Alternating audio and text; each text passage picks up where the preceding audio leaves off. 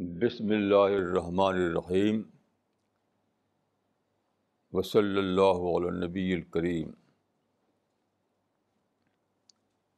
ربش رحلی صدری ویسر لی عمری وحل القتم السانی یفقہ قولی آج ستمبر دو ہزار بارہ کی بائیس تاریخ ہے۔ اس وقت میں سی پی ایس کے ہال میں ہوں۔ یہاں سی پی ایس کے وہ لوگ اکٹھا ہیں جو عملی طور پر دعوت کا کام کر رہے ہیں، جنہوں نے اپنے آپ کو عملاً دا ورک میں انوالو کیا ہے۔ اس نے، اس نسبت سے میں دائی کے رول کے بارے میں کچھ کہنا چاہتا ہوں۔ دیکھیے، دعوت ہم کو کرنی ہے کہاں؟ ماڈرن ورلڈ میں سائنٹیفک ورلڈ میں، ایک کہیں دنیا میں جس کو کہا جاتا ہے کہ علم کا ایکسپلوژن ہوا ہے، تو اسی نسبت سے ہم کو دعوتی کام کرنا ہے۔ میں سمجھتا ہوں کہ آج کی دنیا میں دعوت کا کام کرنے کے لیے دائی کے اندر۔ سب سے پہلی صفت جو ہونی چاہیے وہ ہے کریٹیوٹی کریٹیوٹی اس زمانے میں صرف کریٹیو مائنڈ ہی دعوت کا مطلوب کام کر سکتا ہے۔ دعوت کوئی اناؤنسمنٹ نہیں ہے۔ دعوت کوئی فضال کی کہانیاں سنانے کا نام نہیں ہے۔ دعوت کوئی برکت اور آشیرواد دینے کا نام نہیں ہے۔ دعوت آج کے مائنڈ کو ایڈریس کرنے کا نام ہے۔ اور آج کے مائنڈ کو وہی آدمی ایڈریس کر سکتا ہے جس کے اندر بہت زیادہ کریٹیوٹی ہو۔ کا شعور بہت جاگا ہوا ہو۔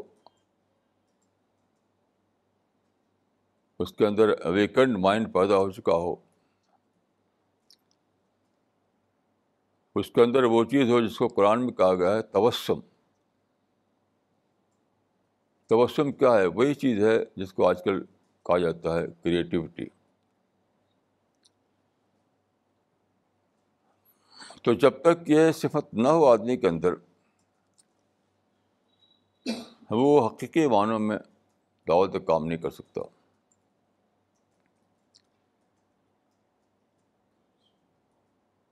دیکھیے، دائی کس کو کہا جائے گا؟ دائی کی ڈفرینشن کیا ہے؟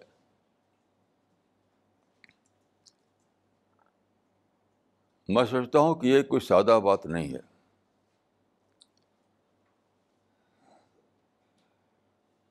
دعوت کیا ہے؟ دعوت رسول اللہ صلی اللہ علیہ وسلم کے پیغام کو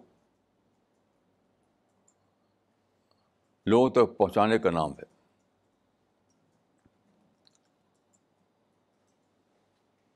دعوت آپ کا کوئی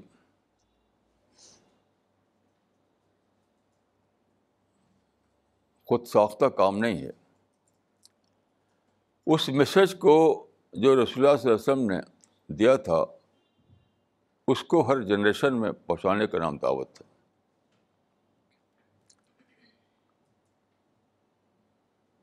تو دعوت کی شرط کیا ہے؟ اس کی میں ایک مثال دیتا ہوں آپ کو۔ رسول اللہ صلی اللہ علیہ وسلم نے اپنی عمر کے آخری حصے میں حج کیا تھا۔ وہاں آپ نے اونٹ کے اوپر بیٹھ کر لوگوں کو خطاب کیا تھا۔ اس زمانے میں اسٹیج جو تھا، آج کل کی طرح نہیں ہوتا تھا، تو اونٹ پر بیٹھنا گویا اسٹیج پہ کھڑا ہونے کا کیا مانا تھا۔ اس وقت صحابہ کی جماعت جو وہاں موجود تھی، تو کہا جاتا ہے کہ وہ ایک لاکھ چوبیس ہزار لوگ تھے۔ تقریباً۔ اس وقت آپ نے کہا تھا، سب کو خطاب کرتے ہوئے، ان اللہ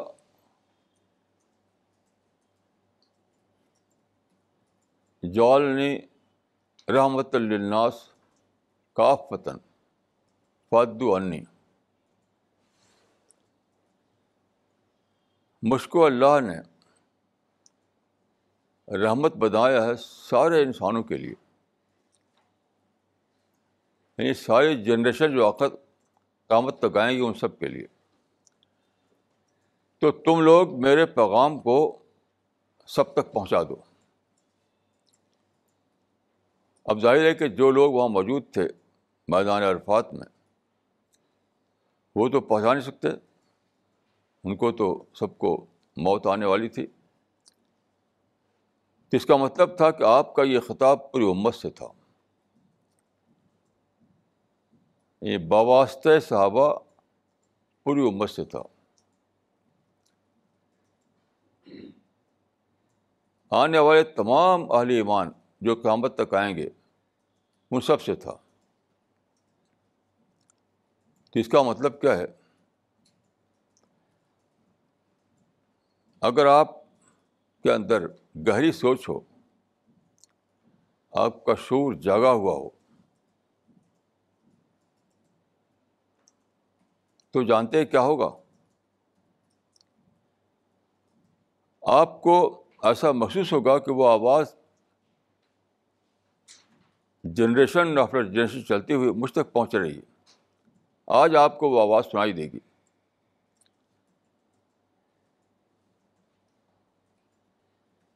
آپ سوچیں گے کہ آپ کی آواز کو سنا سب سے پہلے صحابہ نے، پھر ان سے سنا تعبین نے، پھر ان سے سنا تبا تعبین نے، پھر اگلی نسل اگلی نسل اگلی نسل۔ تو جنریشن آفٹر جنریشن لوگ سنتے چلے آ رہے ہیں۔ تو آپ اگر بہت زیادہ آپ کا، آپ بہت سینسیٹیو ہوں، آپ کے احساس بہت زیادہ جگا ہوا ہو تو آپ کو لگے گا کہ رسول اللہ ڈائریکٹ آپ سے کہہ رہے ہیں۔ ڈائریکٹ طور پر آپ سے کہہ رہے ہیں کہ اے انسان، اٹھ۔ تجھ کو میرا پیغام پہنچانا ہے۔ جیسے جبریل نے کہا تھا رسول اللہ سے، یا یہ المدثر قم فانزر اے لیٹنے والے، اٹھ۔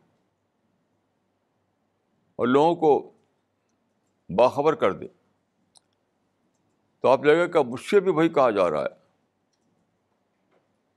اٹھو اور سب کو باخبر کر دو۔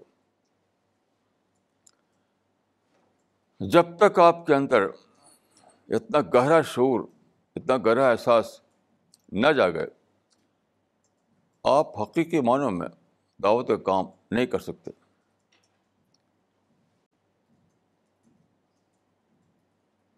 دعوت کا وہ کام جو رسول اللہ کا مطلوب تھا، جس پر صحابہ نے عمل کیا، اس طرح آپ نہیں دعوت کا کام کر پائیں گے۔ آپ کو اتنا زیادہ حساس ہونا چاہیے کہ آپ محسوس کریں کہ میں بھی وہی کھڑا ہوا سن رہا ہوں، جہاں صحابہ سن رہے تھے۔ تب آپ کے اندر رسپانسبلٹی جاگے گی، ذمہ داری کا احساس جگے گا۔ اور آپ بالکل تڑپ اٹھیں گے۔ پھر ہر چیز میں آپ کو وہی سبق میں نظر آئے گا۔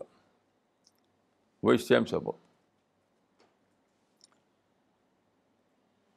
جیسا ایک مثال دیتا ہوں میں۔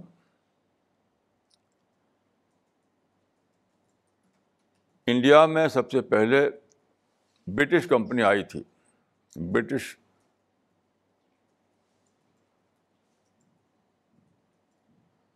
East India Company East India Company میں ایک کلرک تھا، اس کا نام تھا رابرٹ کلائیو۔ اٹھارہ سال کی عمر میں اس کے ماں باپ نے اس کو انڈیا بھیج دیا تھا۔ تو یہاں پر وہ آ کر کلرک ہو گیا تھا، کلرک۔ تو کلرک کی حیثیت سے اس کو جو سیلری ملتی تھی، وہ اس کے خرچ کے لیے کافی نہیں تھی۔ وہ پریشان تھا۔ آخر کار ایک دن اس نے ریوالور اٹھایا اور ریوالور کو یہاں پر لگا دیا۔ اس کا ٹریکٹ دبا دیا اس تو خودکشی کرنا چاہتا تھا۔ خودکشی کرنا چاہتا تھا وہ۔ لیکن وہ بس فائر ہو گیا۔ ریوالور جو تھا وہ مس فائر ہو گیا۔ تو کیا ہوا؟ اس کے بعد وہ چلایا۔ چلا کر اس نے کہا کہ surely I am reserve for something great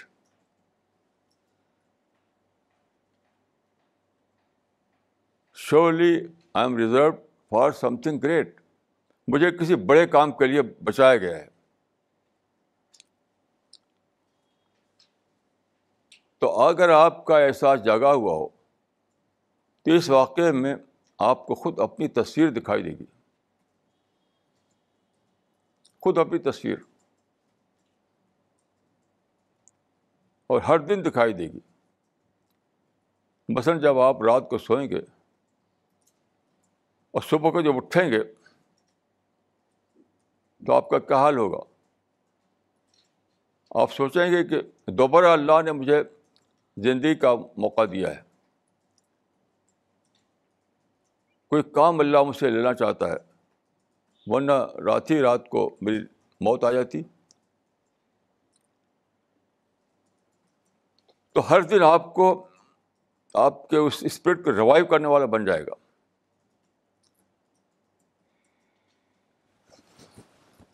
جب رابرٹ کلائیو کا ریوالور مس فائر ہو گیا تو اس کے بعد کیا ہوا؟ پہلے وہ اپنے کو زیرو بنائے ہوئے تھا، اب وہ ہیرو بن گیا۔ اب وہ ہیرو بن گیا۔ تو آپ کو ہر صبح ہیرو بنانے والی بن جائے گی۔ کیونکہ قرآن میں ہے کہ انسان پر جس طرح موت آتی ہے، اسی طرح انسان پر نیند آتی ہے۔ جب آدمی سوتا ہے تو پارشلی اس کی روح خدا اٹھا لیتا ہے۔ پھر صبح کو دوبارہ اس میں ڈال دیتا ہے اور وہ جاگ اٹھتا ہے۔ گا کے سونے کے بعد جاگنا، مرنے کے بعد اٹھنے کا ہم مانا ہے۔ تو یہ واقعہ ہمیں سارے ہر شخص ساتھ روزانہ ہو رہا ہے۔ رابرٹ کلائیو کا ریوالور تو ایک دن مس فائر کیا تھا۔ آپ کا روزانہ ہو رہا ہے۔ تو ہر صبح کو آپ سوچیں گے کہ خدا نے خدا نے مجھے دوبارہ زندگی دے دی۔ گا کہ خدا مجھ سے کوئی بڑا کام لینا چاہتا ہے۔ یہ سوچ کر آپ تڑپ اٹھیں گے۔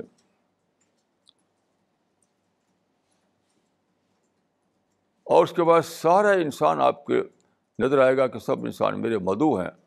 سب انسانوں کو مجھے دعوت دینا ہے۔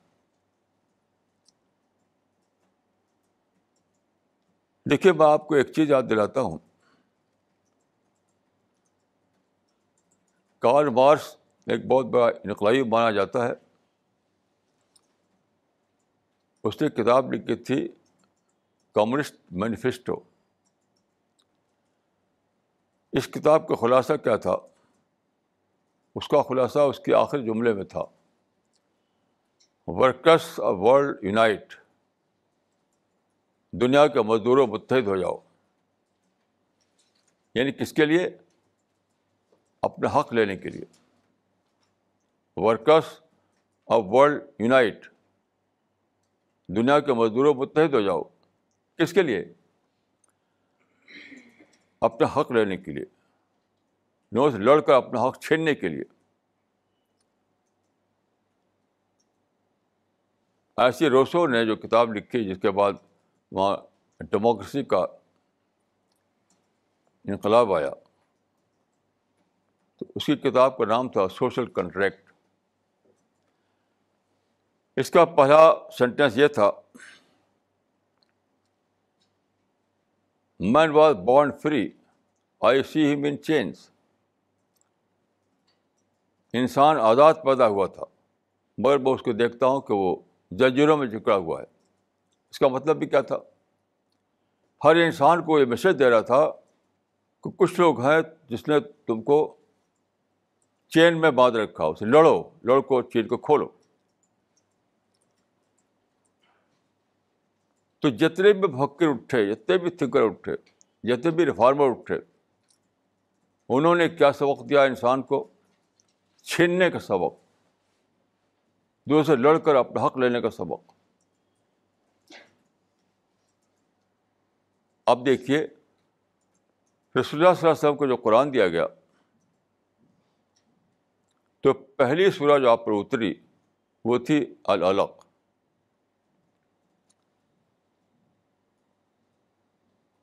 اور شروع زمانے میں جو سورہ ہوتی وہ تھی المدثر العلق میں تھا اقرا بسم رب کے لدی خلق خلق الانسان من علق۔ اس کا مطلب کیا ہے؟ اس کو اگر دوسرے لفظوں میں ہم کہیں تو اس کا مطلب یہ ہوگا کہ know the creation plan of God.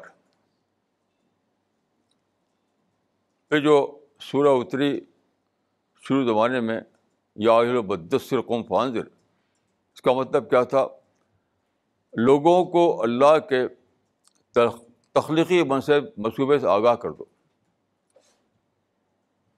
تاکہ وہ جنت کا راستہ پکڑیں، اللہ کی رحمتوں میں حصہ حصے دار بنیں۔ اب آپ کمپیئر کیجیے دوسرے اتنے ریفارمرس تھے، انہوں نے سبق دیا کہ دوسروں سے اپنا حق چھینو۔ دوسروں سے اپنا رائٹ چھین کر لو۔ لیکن رسول اللہ نے جو سب کو جو سبق دیا گیا، وہ کیا تھا؟ دوسروں کو خدا گفٹ پہنچاؤ۔ دوسروں کو خدا کی رحمت پہنچاؤ۔ دوسروں کو خدا کی جنت کا راستہ دکھاؤ۔ آپ غور کیجیے وہ مشن جو ہے، وہ کتنا لمیٹیڈ مشن ہے، کتنا محدود مشن ہے۔ اور یہ جو مشن ہے، وہ کتنا زیادہ یونیورسل ہے۔ اس ساری دنیا کے انسان تک اس میں شامل ہیں۔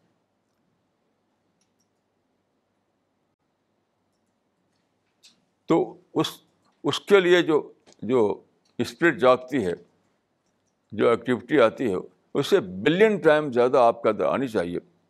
اس خدائی مشن کے لیے۔ کیسی عجیب بات ہے۔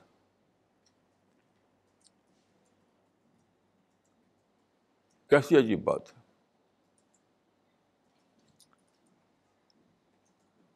تو آپ کو یہ سب باتیں آپ سوچیں۔ تو دعوت آپ کا سول کنسرن بن جائے گا۔ ہر دوسری چیز سے زیادہ آپ کو دعوت کا کام امپورٹنٹ دکھائی دے گا۔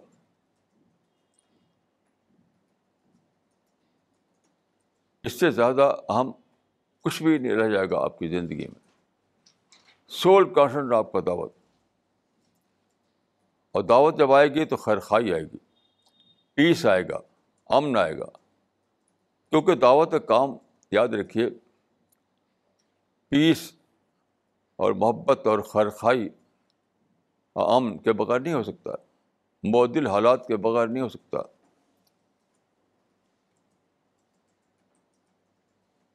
تو آپ آخری حد تک پازیٹیو بن جائیں گے۔ آخری حد تک آپ کے اندر، آپ کے اندر ہیومن فرینڈلی بیہیویئر پیدا ہوگا۔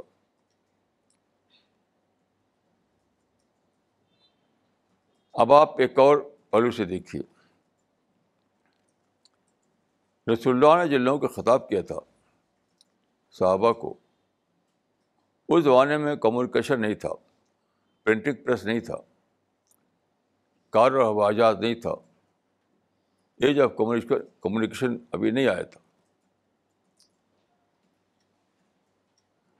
اس لیے ان کے کام کا دائرہ کیا تھا؟ جتنا وہ پہنچ چل کر پہنچیں یا اونٹ اور گھوڑے پر بیٹھ کر جہاں تک پہنچیں، اپنی زبان سے بول کر جتنا لوگوں کو سنائیں۔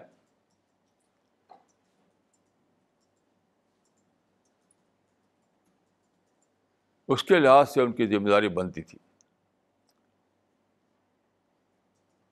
آج آپ کی ذمہ داری بنے گی آج کے حالات کے لحاظ سے۔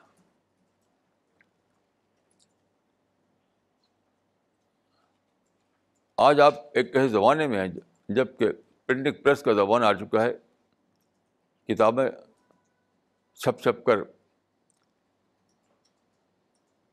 ان کی اشاعت ہو رہی ہے۔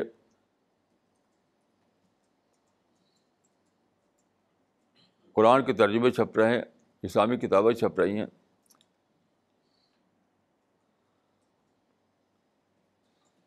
اسی طریقے سے ٹیلی فون اور انٹرنیٹ،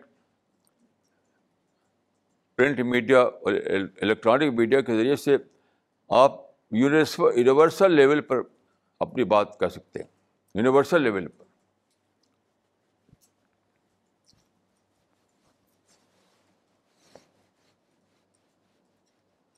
یعنی آپ دلی میں بولیں اور ساری دنیا میں ایک ایک شخص آپ کی بات سنے گا۔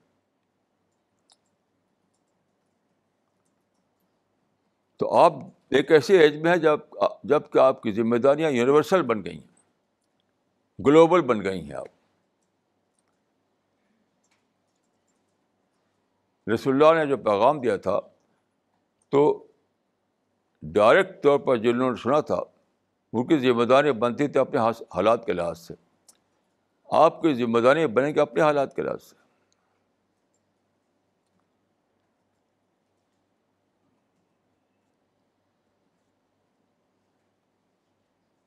آج کے حالات میں دیکھیے، کل میں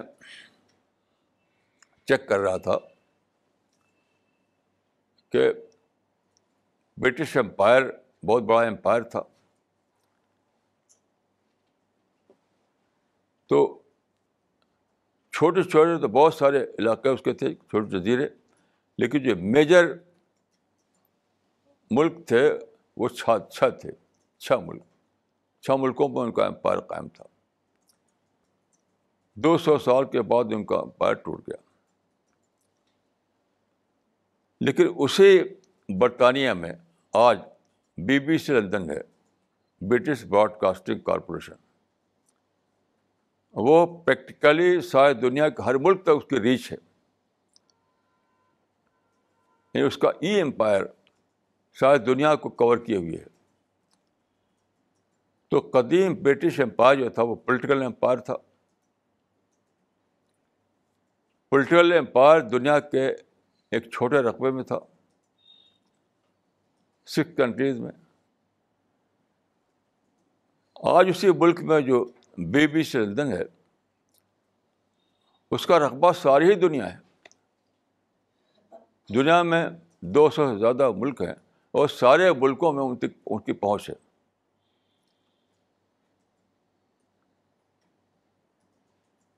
جب میں اس کو سوچتا ہوں تو مجھے وہ حدیث یاد آتی ہے کہ لا کا اللہ وجہ لرز بیت و مدرن ولا وبرن اللہ اطخر اللہ کلمت الاسلام۔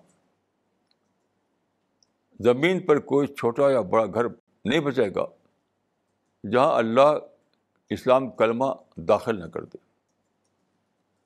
اب اس پر غور کیجیے رسول اللہ نے یہ لفظ رسول اللہ نے یہ بات کہی تھی چودہ سو سال پہلے۔ چودہ سو سال پہلے۔ آپ غور کیجیے کہ چودہ سو سال پہلے تو پاسبل نہیں تھا۔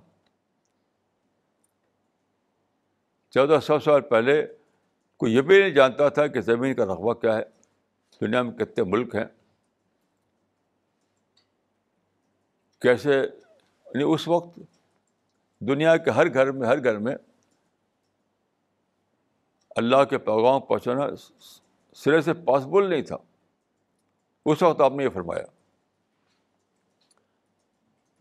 اب آپ غور کیجیے کہ جب پاسبل نہیں تھا تو اس کا مخاطب کون تھا؟ یہ بہت زیادہ سوچنے والی بات ہے۔ جب رسول اللہ یہ فرما رہے ہیں کہ اللہ کا منصا ہے، اللہ کا منصوبہ ہے کہ ساری دنیا کے گھر میں اللہ کے میسج پہنچ جائے۔ اس وقت جو لوگ آپ کی بات سن رہے تھے، وہ تو انہیں علم بھی نہیں تھا کہ دنیا کتنی بڑی ہے۔ اس وقت نہ تو کمیونیکیشن تھا، نہ پرنٹنگ پریس تھا۔ نہ پرنٹ میڈیا تھا، نہ الیکٹرانک میڈیا تھا۔ تو اس وقت پریکٹیکلی امپاسبل تھا کہ اس کی تعمیل کی جائے۔ تو رسول اللہ نے اس وقت کیوں کہا؟ کون مخاطب تھا اس کا؟ اگر آپ کے اندر کریٹیوٹی ہے، آپ کے اندر آپ کا شور جگا ہوا ہے، آپ چیخ اٹھیں گے، چیخ اٹھیں گے۔ یہ تو رسول اللہ نے مجھے خطاب کیا ہے۔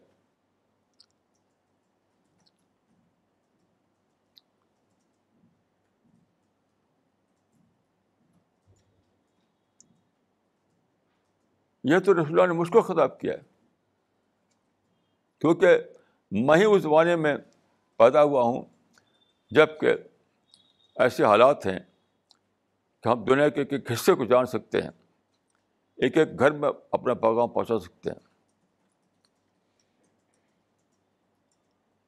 پہلے زمانے میں پولیٹیکل امپائر کا کام ہوا کرتے تھے۔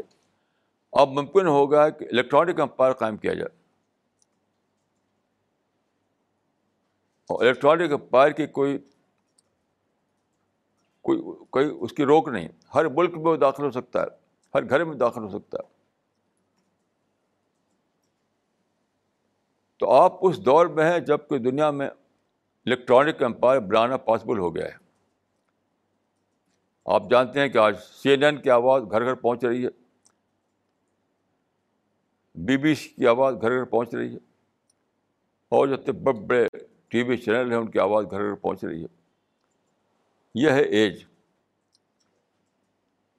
یعنی ایج آف گلوبل کمیونیکیشن کا ایج ہے یہ۔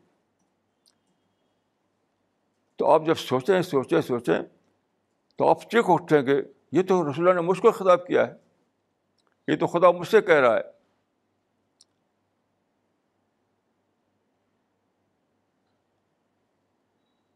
تو آپ کا وہی حال ہوگا کہ جو ایک واقعہ آتا ہے کہ رسول اللہ جب شروع میں آپ کو نبوت ملی، آپ گھر آئے تو حضرت خریجہ جو آپ کی اہلیہ تھیں حس معمول انہوں نے آپ کے لیے بستر کر دیا اور کہا کہ آرام کیجیے یہاں پر۔ تو آپ نے فرمایا تھا آنر رہا یا خدیجہ؟ اینر رہا یا خدیجہ؟ اے خدیجہ، آپ آرام کہاں؟ اے خدیجہ، آپ آرام کہاں؟ اسی طرح آپ کو اگر یہ دریافت ہو جائے کہ خدا نے مجھ کو ایڈریس کیا ہے، رسول نے مجھ کو خطاب کیا ہے، کیونکہ میں ہی اس زمانے میں ہوں۔ میری زمانے میں ممکن ہوا ہے کہ گھر گھر آواز پہنچا جائے اللہ تعالیٰ کی۔ تو آپ چیخ اٹھیں گے کہ خدا نے مجھ کو اتنا بڑا درجہ دیا کہ مجھ کو خطاب کیا اللہ تعالیٰ نے ڈائریکٹ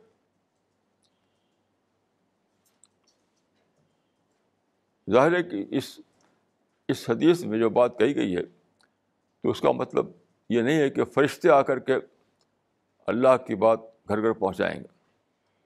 یہ اللہ کی سنت کے خلاف ہے۔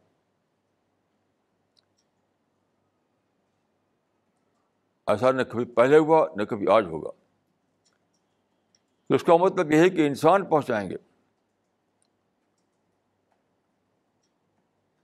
تو آپ غور کیجیے کہ اس حدیث کے مطابق اگر آپ سوچیں تو اللہ ڈائریکٹلی آپ سے خطاب کر رہا ہے۔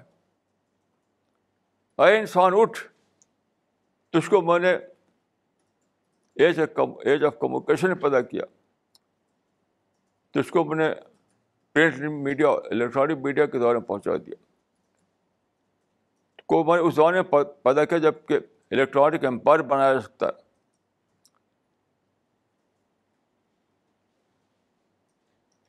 تو کیسا آپ کو احساس ہوگا کہ مجھ سے خدا مجھ سے کہہ رہا ہے؟ مجھ سے خدا خطاب کر رہا ہے۔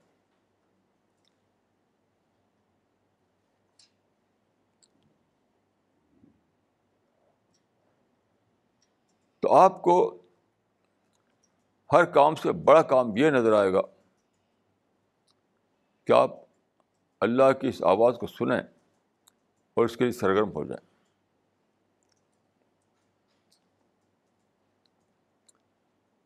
دیکھیے، یہاں میں پھر وہ بات کہوں گا جو میں اکثر کہتا رہا کہتا رہا ہوں۔ اور شروع میں آج بھی میں نے کہا کہ دائی کو کریٹو ہونا چاہیے۔ دیکھیے، میں یا کوئی دوسرا آدمی آپ کو کوئی پروگرام نہیں دے سکتا۔ آپ کو خود پروگرام بنانا ہے، خود اس کو امپلیمنٹ کرنا ہے۔ آپ کو خود جاننا ہے کہ آپ کو کیا کرنا چاہیے اور کیا نہیں کرنا چاہیے۔ کچھ باتیں وہ بھی ہوتی ہیں جو نہیں کرنے کی ہوتی۔ ہیں کچھ باتیں وہ ہوتی ہیں جو کرنے کی ہوتی ہیں۔ کچھ باتیں وہ ہیں جن کو آپ کریں تو سارا کام جپٹائز ہو جاتا ہے۔ کچھ باتیں وہ ہوتی ہیں جس کو آپ کریں تو سارا کام جپٹائز ہو جاتا ہے۔ چاہے آپ بہت ہی مخلص ہوں، چاہے آپ کے مائنڈ میں ہو کہ میں تو اچھے مقصد کے لیے کر رہا ہوں، تب بھی جپٹائز ہو جائے گا۔ تو آپ کو خود ہی خود یہ جاننا ہے کہ مجھ کو کیا کام نہیں کرنا ہے۔ آپ کو خود ہی خود یہ جاننا ہے کہ مجھ کو کیا کام کرنا ہے۔ کوئی دوسرا نہیں بتائے گا آپ۔ سارے قرآن میں کہیں بھی کوئی پروگرام نہیں، کوئی شیڈول نہیں۔ سارا قرآن صرف ابھارتا ہے۔ آپ کے جذبات کو بیدار کرتا ہے، آپ کے سوچ کو جگاتا ہے۔ تاکہ آپ خود پروگرام میکر بنیں۔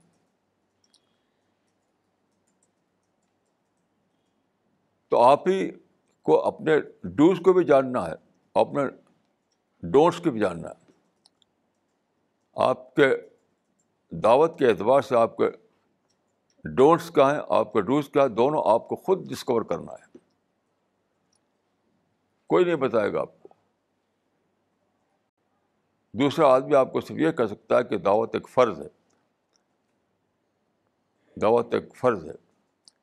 باقی جو اس کی پروگرامنگ ہے، اس کی جو پلاننگ ہے، اس کے لیے پریکٹیکلی جو کچھ کرنا ہے، وہ سب آپ کو خود کرنا ہے، خود جاننا ہے۔ اسی لیے میں نے کہا کہ دعوت کا کام کریٹیوٹی چاہتا ہے۔ کریٹیوٹی کے بغیر دعوت کا کام ہرگز نہیں ہو سکتا۔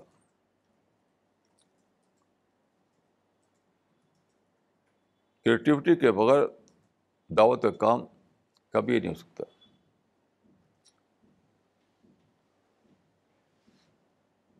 کریٹیوٹی کا کی پہچان یہ ہے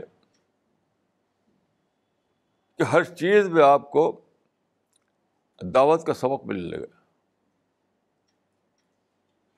کریٹیوٹی کی پہچان یہ ہے کہ ہر چیز میں آپ کو دعوت کا سبق ملنے لگے ہر چیز میں، ہر چیز میں، ہر چیز میں۔ ساری دنیا آپ کے لیے دعوت میں ڈھل جائے۔ یہ پہچان ہے۔ ہر چیز کو آپ دعوت کے اینگل سے دیکھیں۔ ہر چیز میں آپ کو دعوت کا سبق دکھائی دے۔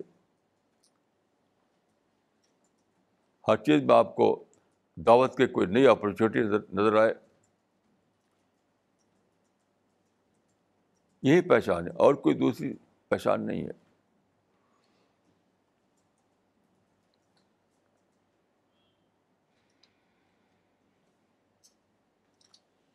تو سب سے زیادہ جو چیز آپ کے اندر پیدا ہونا چاہیے وہ یہ ہے کہ آپ میں ہر شخص کے اندر یہ اسپرٹ ہو کہ آئی ول ڈو اٹ مجھ کو یہ کام کرنا ہے۔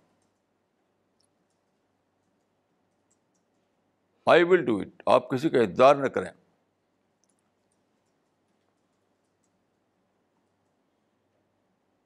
اس کے سوا کوئی اور چیز نہیں ہے جو آپ کو اچھا دائی بنائے۔ آئی ول ڈو کی اسپرٹ ہی وہ وہی چیز ہے جو آپ کو اچھا دائی بنا سکتی ہے۔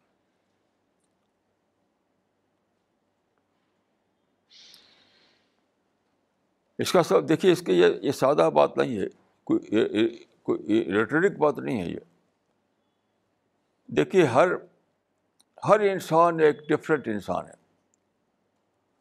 ہر لیڈی مسٹر مس ڈفرینٹ ہے اور ہر مرد مسٹر ڈفرینٹ ہر انسان ایک الگ کیس ہے۔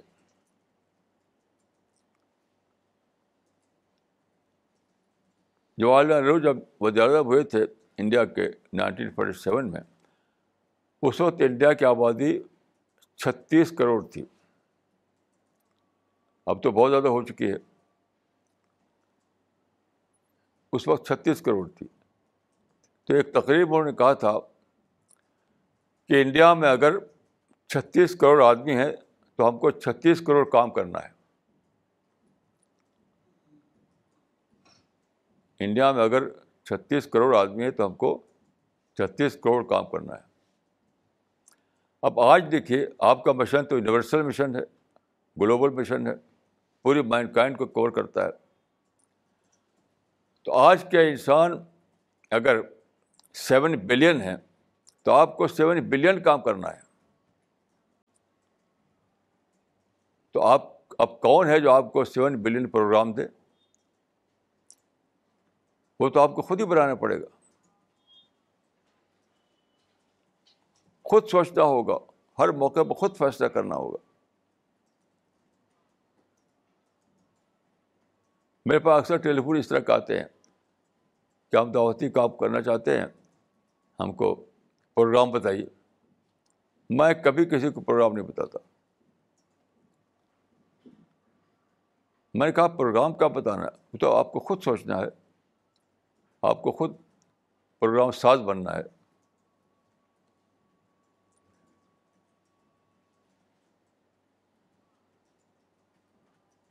اور یہ بات، یہ جو بات میں کر رہا ہوں، اس کا سب سے بڑا ثبوت یہ ہے، اس کے سچے ہونے کا کہ قرآن میں کوئی پروگرام دیا ہی نہیں گیا۔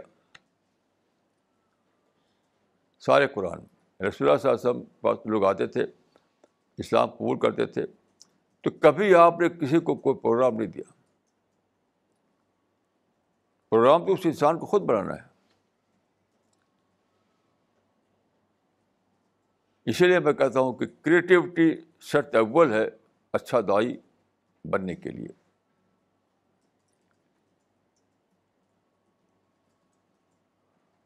البتہ رسول اللہ صلی اللہ علیہ وسلم ایک بات بہت زور دیتے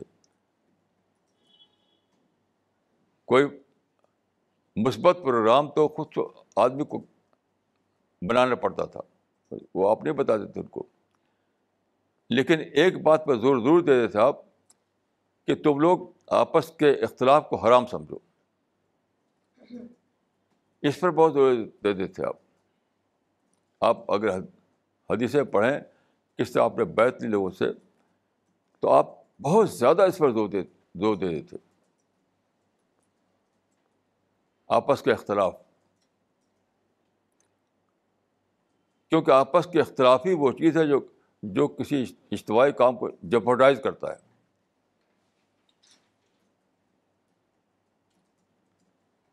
بہت سادی سے اس پر ہیں آپ پڑھ لیجیے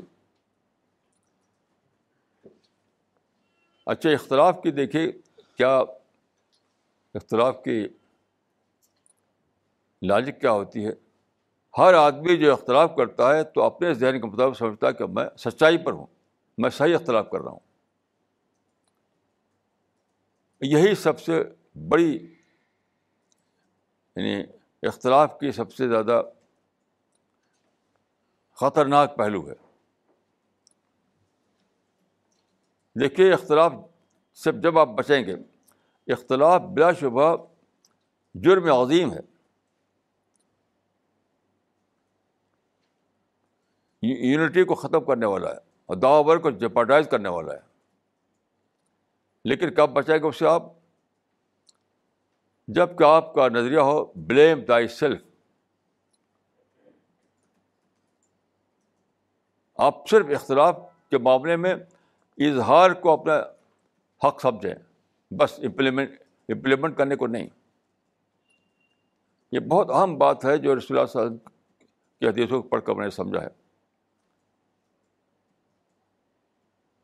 کہ اظہار اختلاف تو ضرور تمہارا حق ہے، لیکن تم یہ انسسٹ نہیں کر سکتے کہ اسی کو امپلیمنٹ کیا جائے۔ دوسرے لوگ اس کو مانیں۔ اظہار اختلاف کے بعد بس اللہ کے حوالے۔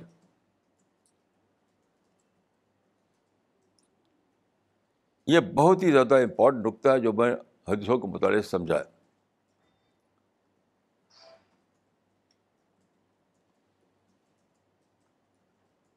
آپ اپنے طور پہ کتنے سمجھتے ہوں کہ میں حق پر ہوں۔ کچھ بھی سمجھیں کہ میں حق پر ہوں، کتنے زیادہ سمجھیں۔ لیکن آپ کو اختلاف کے اظہار سے آگے ایک قدم بھی نہیں جانا چاہیے۔ مطلب یہ کہ اگر دوسرے آپ کی بات نہ مانی جائے تو آپ لگے پر بڈا کرنے۔ آپ کی بات نہ مانی جائے تو لگے دوسروں کو کہنے کہ دیکھو یہ کیسا سی پی ایس ہے۔ کہ ہماری بات سنی نہیں جاتی۔ یہ سب حرام کے درجے میں قابل ترک ہے، یاد رکھیے۔ حرام۔ اس کو پھر سے، جس کو شک ہو وہ پھر سے حدیثوں کو پڑھے حدیثوں کے جو مزاج یہ ہے کہ اجتماعی کام میں، دعوی ورک میں، عیسائی مشن میں کسی ایک فرد کو صرف حق کا اظہار ہوتا ہے، بس حق کا اظہار ہوتا ہے۔ اس کا حق اس کو ہرگز نہیں ہوتا کہ دوسرے اس کی بات مانیں اسی کے رائے چلے، اسی کو عمل اختیار کیا جائے، اس کا حق اس کو نہیں ہوتا۔ اپنی بات کہہ دیا، اس کے بعد بات ختم۔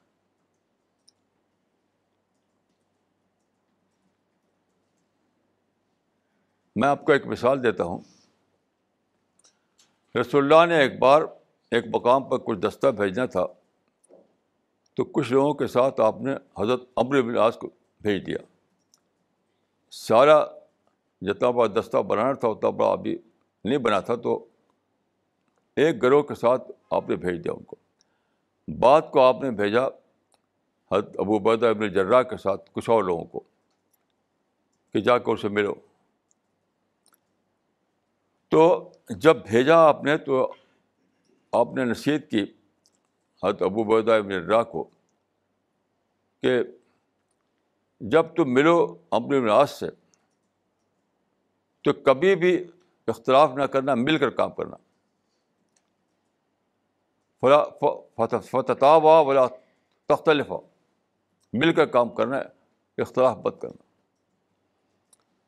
تو جب وہاں پہنچے وہ، جہاں ہاں، امر نواز پڑاؤ ڈالے ہوئے تھے۔ تو نماز کا وقت آیا۔ تو امر نواز چھوٹے تھے اور بدر جرا بڑے تھے، سینئر تھے یہ۔ تو وہاں جو لوگ تھے، انہوں نے چاہا کہ سینئر ہونے کے ناطے ابو بیدہ ابن جرا جو ہے وہی نماز پڑھائیں۔ تو اپنی نماز نے کہا کہ نہیں، میں نماز پڑھاؤں گا۔ کیونکہ اصل تو میں ہوں، وہ تو میری مدد کے لیے بھیجے گئے ہیں۔ اس پر نظا قائم ہوئی۔ تو حضرت ابو بیدہ جرا نے یہ کہا کر بات کو ختم کر دیا۔ کہ رسول اللہ صلی اللہ علیہ وسلم نے کہا تھا کہ تم اختلاف مت کرنا۔ تو انہوں نے کہا کہ وہ اللہ لائن اوسط نہیں لاتا تو کا اس اسپرٹ کو دیکھیے آپ۔ وہ اللہ لائن اوسط نہیں لاتا تو کا خدا کی قسم، اگر تم میری بات نہ مانو، تب بھی میں تمہاری اطاعت کروں گا۔ یہ تھے وہ لوگ جن کو ہم صحابہ کہتے ہیں۔ یہ تھے وہ لوگ جنہوں نے اسلام کو قائم کیا۔ یہ وہ تھے وہ لوگ جنہوں نے اسلام کی جڑیں جمائیں۔ آج اس کا ہم پھل کھا رہے ہیں۔ وہ اللہ لائن اسیت لاتا تو کا خدا کی قسم اگر تم میری بات نہ مانو، تب بھی میں تمہاری اطاعت کروں گا۔ تو میں نے کئی بار یہ بات کہی کہ یہ مشن دعوت کا مشن جو ہے، اس کو کوئی بھی خطرہ کسی چیز سے نہیں ہے۔ صرف آپس کے اختلاف سے خطرہ ہو سکتا ہے، اگر ہو سکتا ہے تو۔ یہ رسول نے یہ بات کہی تھی۔ یہ بات رسول نے کہی تھی کہ اس مشن کو کوئی خطرہ نہیں ہے۔ اگر ہوگا تو صرف آپس کے اختلاف سے خطرہ ہوگا۔ وہی ہمارے سی پی ایس کے مشن میں بھی ہے۔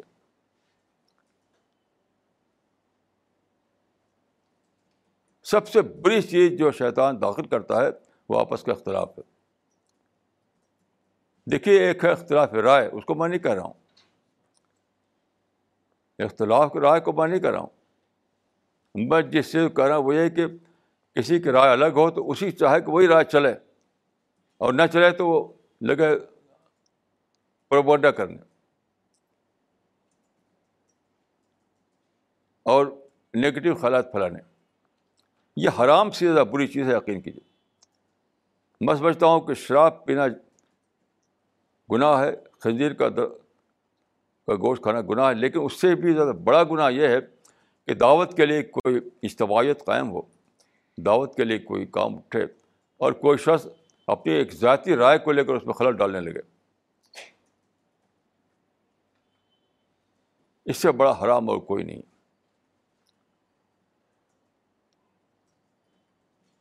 بہت ہی زیادہ اس میں آپ کو دیکھیے ایک بات میں یہ عرض کرنا چاہوں گا کہ اللہ تعالیٰ نے انبیاء بھیجے، انبیاء نے کام کیا۔ پھر صحابہ کام اٹھے، صحابہ کام نے کام کیا۔ اس کے بعد حدیث میں آتا ہے کہ آخری زمانے میں ایک گروہ اٹھے گا، جو جن کو اخوان رسول کہا گیا ہے، وہ کام کریں گے۔ تو یہاں میں کہوں گا کہ خیر ابت کے بارے میں بہت سے لوگوں کا رائے کہ خیر ابت سے مراد صحابہ ہیں۔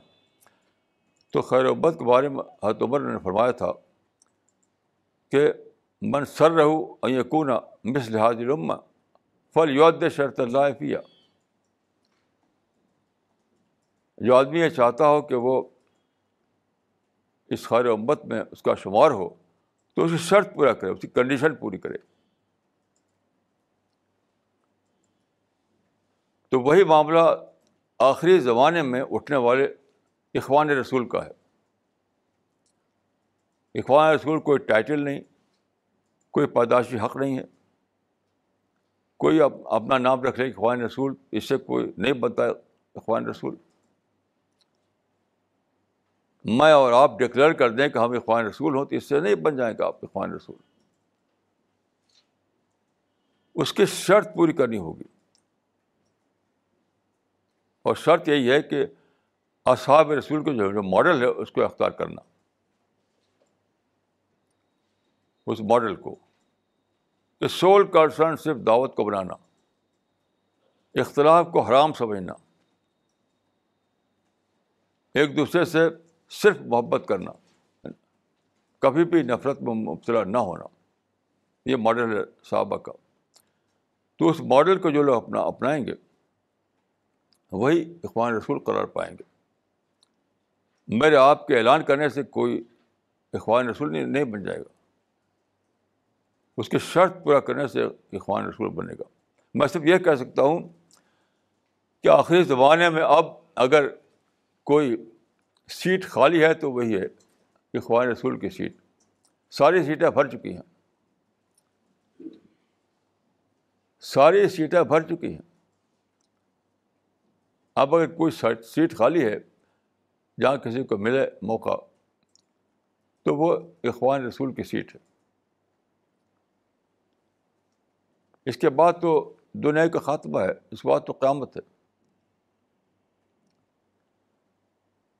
تو وہی حضرت عمر کے الفاظ میں کہوں گا کہ جو انسان اس سیٹ جو انسان یہ چاہے کہ اس سیٹ پر مجھے اخوان رسول کی سیٹ پر مجھے جگہ ملے تو اس کی شرط پوری کرے وہ۔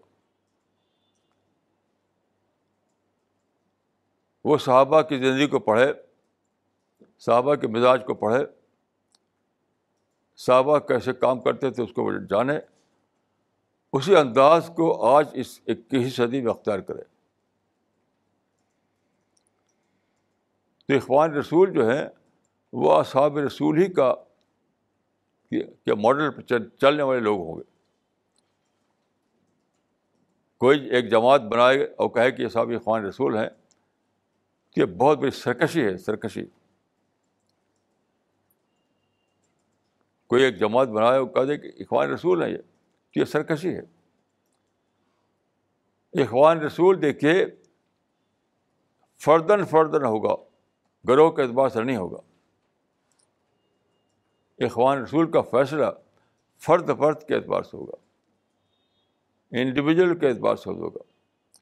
یعنی جو فرد اس کنڈیشن کو پوری کرے، وہ اخوان رسول میں شامل ہوگا۔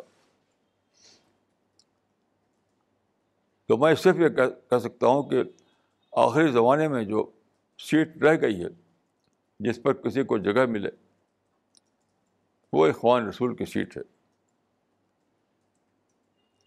کیونکہ اس کے بعد تو خاتمہ ہے۔ اور حدیثوں کے مطالعے سے یہ سمجھ میں آتا ہے کہ اخوان رسول کا جو رول ہے، وہ وہی رول ہے کہ یہ دعوت کام جو چل رہا ہے چودہ سو سال سے، اس کو اس کی آخری حد تک پہنچانا۔ آخری حد کیا ہے؟ ایک ایک گھر، ایک ایک گھر، ایک ایک گھر میں اللہ کا پیغام پہنچ جائے۔ یہی آخری حد ہے اس کی۔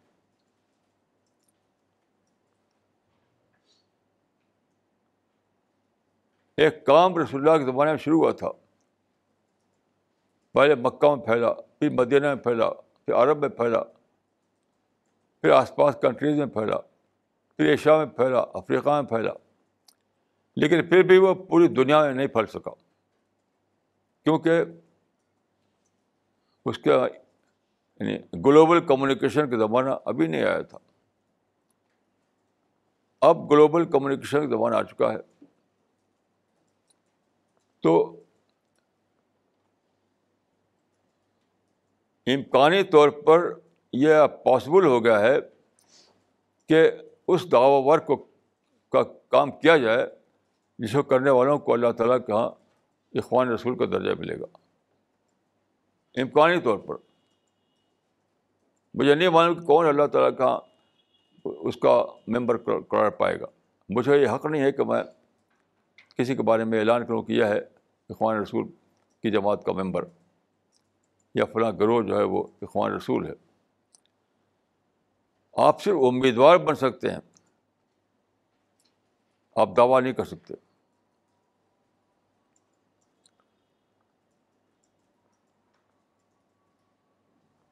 تو اس کام کے، اس کام کا جو ریوارڈ ہے، اس کو لینے کے لیے آپ کو یا کسی کو بھی اپنے اندر کریٹیوٹی پیدا کرنا ہوگا، دعوت کو اپنا سول کنسرن بنانا ہوگا، سارے انسانوں سے خیرخواہی اور محبت کا معاملہ کرنا ہوگا۔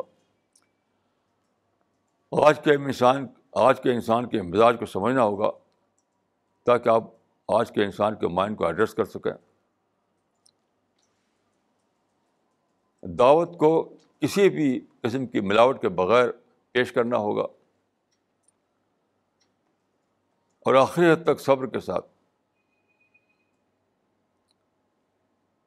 آخری حد تک صبر کے ساتھ۔ صبر یہ ہے کہ فریق ثانی کی کے خلاف کبھی بھی ریئیکٹ نہ کرنا۔ فریق ثانی کی اداؤں کو کبھی بھی ایکسکیوز نہ بنانا۔ فریق ثانی اگر آپ کو کوئی تکلیف پہنچاتا ہو، تو اس کو لے کر آپ، اس کو ایکسکیوز بنا کر آپ بھی ریئیکٹ کرنے لگیں۔ ان سب سے بچنا۔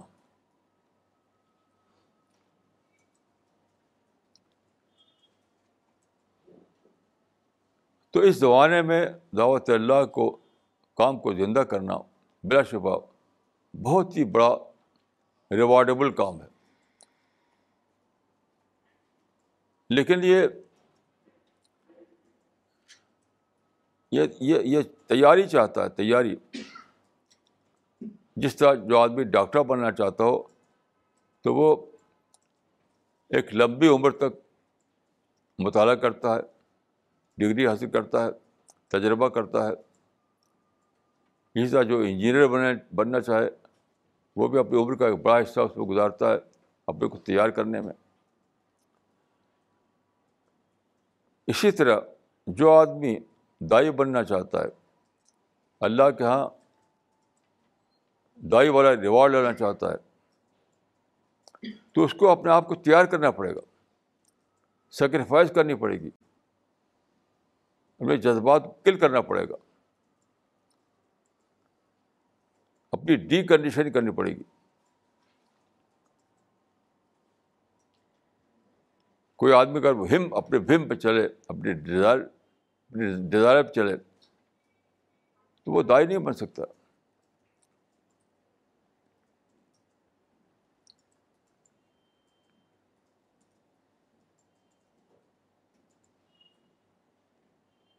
اس زمانے میں دیکھیے، آج کل آپ کو خبریں سنتے ہوں گے کہ جگہ جگہ تقریباً ساری دنیا میں مظاہرے ہو رہے ہیں۔ رسول اللہ کے شان میں گستاخی کرنے والوں کو سزائے دینے کے مطالبے ہو رہے ہیں۔ ان کو مارو ان کو کل کرو ان کو۔ یہ خود سب سے بڑی گستاخی ہے۔ رسول اللہ کی گستاخی کرنے والوں کو شوٹ کرو، یہ مطالبہ اپنے آپ میں گستاخی ہے۔ کیوں؟ رسول اللہ نے کبھی ایسا کیا نہیں۔ رسول اللہ نے تو کبھی ایسا کیا نہیں۔ رسول اللہ کا طریقہ یہ تھا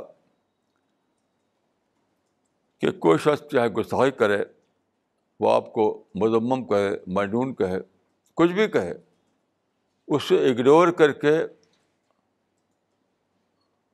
اس کو پوری خرخائی کے انداز میں اپنی بات کہنا۔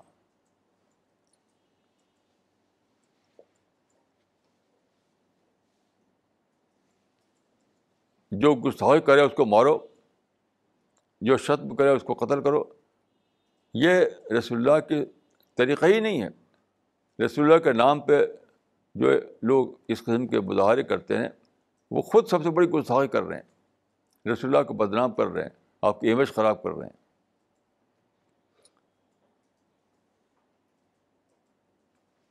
تو ایک ایسی دنیا میں آپ ہیں۔ آپ کو اپنے آپ کو الگ سے بنانا پڑے گا۔ آپ کو الگ سے اپنی تیاری کرنی پڑے گی۔ اس قسم کے جذبات سے اوپر اٹھانا پڑے گا۔ صحیح معنوں میں انسان کا آپ کو خرخواہ بننا پڑے گا۔ تب آپ واقعتاً وہ کام کر پائیں گے جس کو دا ورک کہا جاتا ہے۔ دا ورک ایک بہت سنجیدہ ورک ہے۔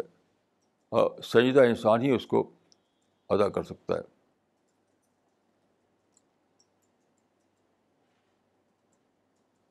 انتہائی سنجیدگی، انتہائی خیرخائی،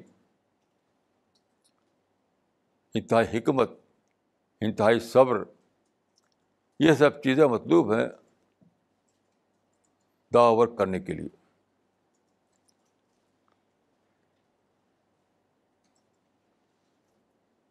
تو میری دعا ہے کہ اللہ تعالیٰ مشکل آپ کو توفیق دے کہ ہم سچے دائی بنیں انسانی کے لیے رحمت ثابت ہوں۔ اقول قول حاضہ واسطر اللہ علیہ اجمعین۔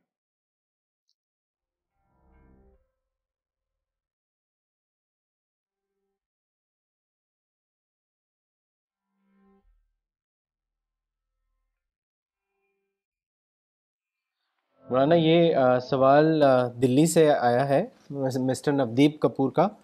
انہوں نے آپ سے پوچھا ہے کہ a few days ago you had mentioned that our mission has gone from first consolidation stage to second that is the expansion stage can you please elaborate and explain this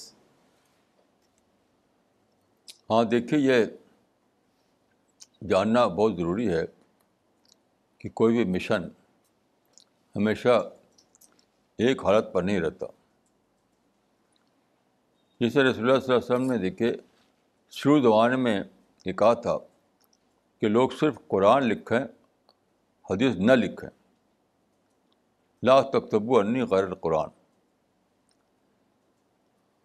اس کے بعد آپ نے اجازت دے دی کہ لکھو۔ ایسی شروع زمانے میں حضرت عمر ایک بار لے کے آ گئے بائبل وہ پڑھنے لگے رسول اللہ کے بلس میں تو آپ بہت غصہ ہو گئے۔ اب بعد کو اجازت ہو گئی کہ بائبل پڑھو یا کوئی بھی کتاب پڑھو۔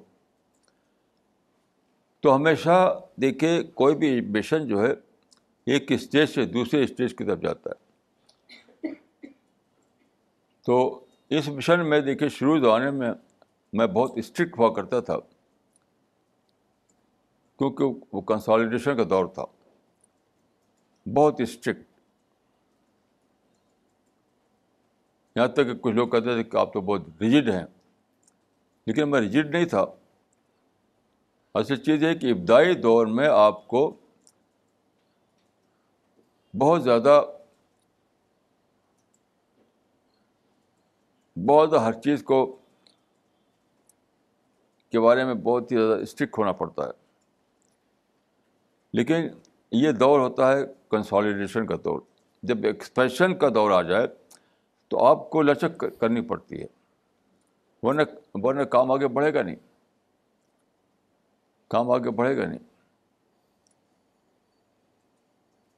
جیسے ہم نے پہلے انگریزی رسالہ نکالا تھا، تو انگریزی رسالے میں صرف ہمارا مضمون ہوتا تھا، کوئی دوسرا مضمون نہیں ہوتا تھا۔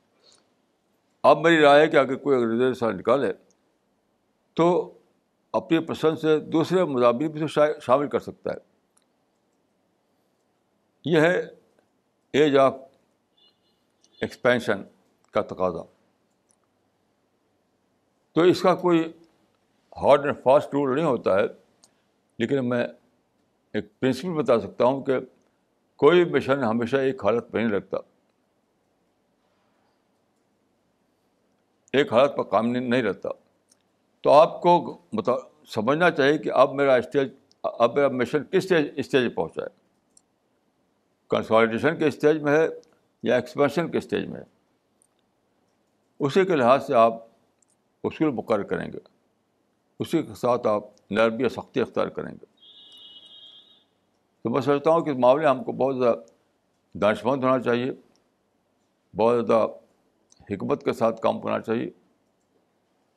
ہماری پلاننگ جو ہے بہت ہی ریئلسٹک ہونی چاہیے۔ یہ میرا خیال ہے۔ مولانا اگلا سوال تمل ناڈو سے ہے۔ اقبال عمری صاحب مولانا اقبال عمری صاحب کا۔ انہوں نے آپ سے پوچھا ہے کہ اختلاف اور اخلاص کے فرق کو کیسے جانیں؟ دیکھیے میں نے خود عرض کر دیا اس پر۔ اختلاف دیکھیے ایک فطری بات ہے۔ نیچرل بات ہے۔ اختلاف لازمن پیدا ہوتا ہی ہے۔ رسول اللہ اور صحابہ کے درمیان اختلاف پیدا ہوا۔ بار بار۔ ایسی چیز یہ ہے کہ اختلاف کو رہنا چاہیے مہت اظہار رائے کی حد تک۔ انسسٹ جب کرنے لگے آپ کی میری رائے چلے اور آپ بات نہ مانا جائے تو آپ لگے ادھر ادھر پروپوٹا کرنے۔ وہ حرام کا درجہ آ گیا۔ وہ حلال نہیں درجہ رہا۔ مجھے ایک بات بہت پسند ہے، وہ میں آپ کو بتانا چاہوں کہ ایک ایک مثال، اس مثال سے بہت اچھا واضح ہوتا ہے کہ کیا جی چیز ہے اختلاف اور کیا جی چیز ہے یعنی صحیح اختلاف کیا، غلط اختلاف کیا ہے۔ انڈیا میں جب آزادی آئی انیس سو سینتالیس میں، تو جو پہلی کیبنٹ بنی تھی، اس میں جواہر لال نہرو پرائم منسٹر تھے اور سردار پٹیل جو تھے، وہ ہوم منسٹر تھے۔ دونوں کا مینٹ بینٹ آف مائنڈ الگ الگ تھا۔ سوچ الگ الگ تھی۔ یعنی نہرو بہت زیادہ سیکولر تھے، لیکن سردار ویسے سردار پٹیل ویسے سیکولر نہیں تھے۔ تو بار بار اختلاف ہوتا تھا، اختلاف۔ یعنی خود خط و کتابوں کی شکل میں۔ وہ خط کتاب چھپی ہوئی آپ پڑھ سکتے ہیں اس کو۔ موٹی سی کتاب ہے۔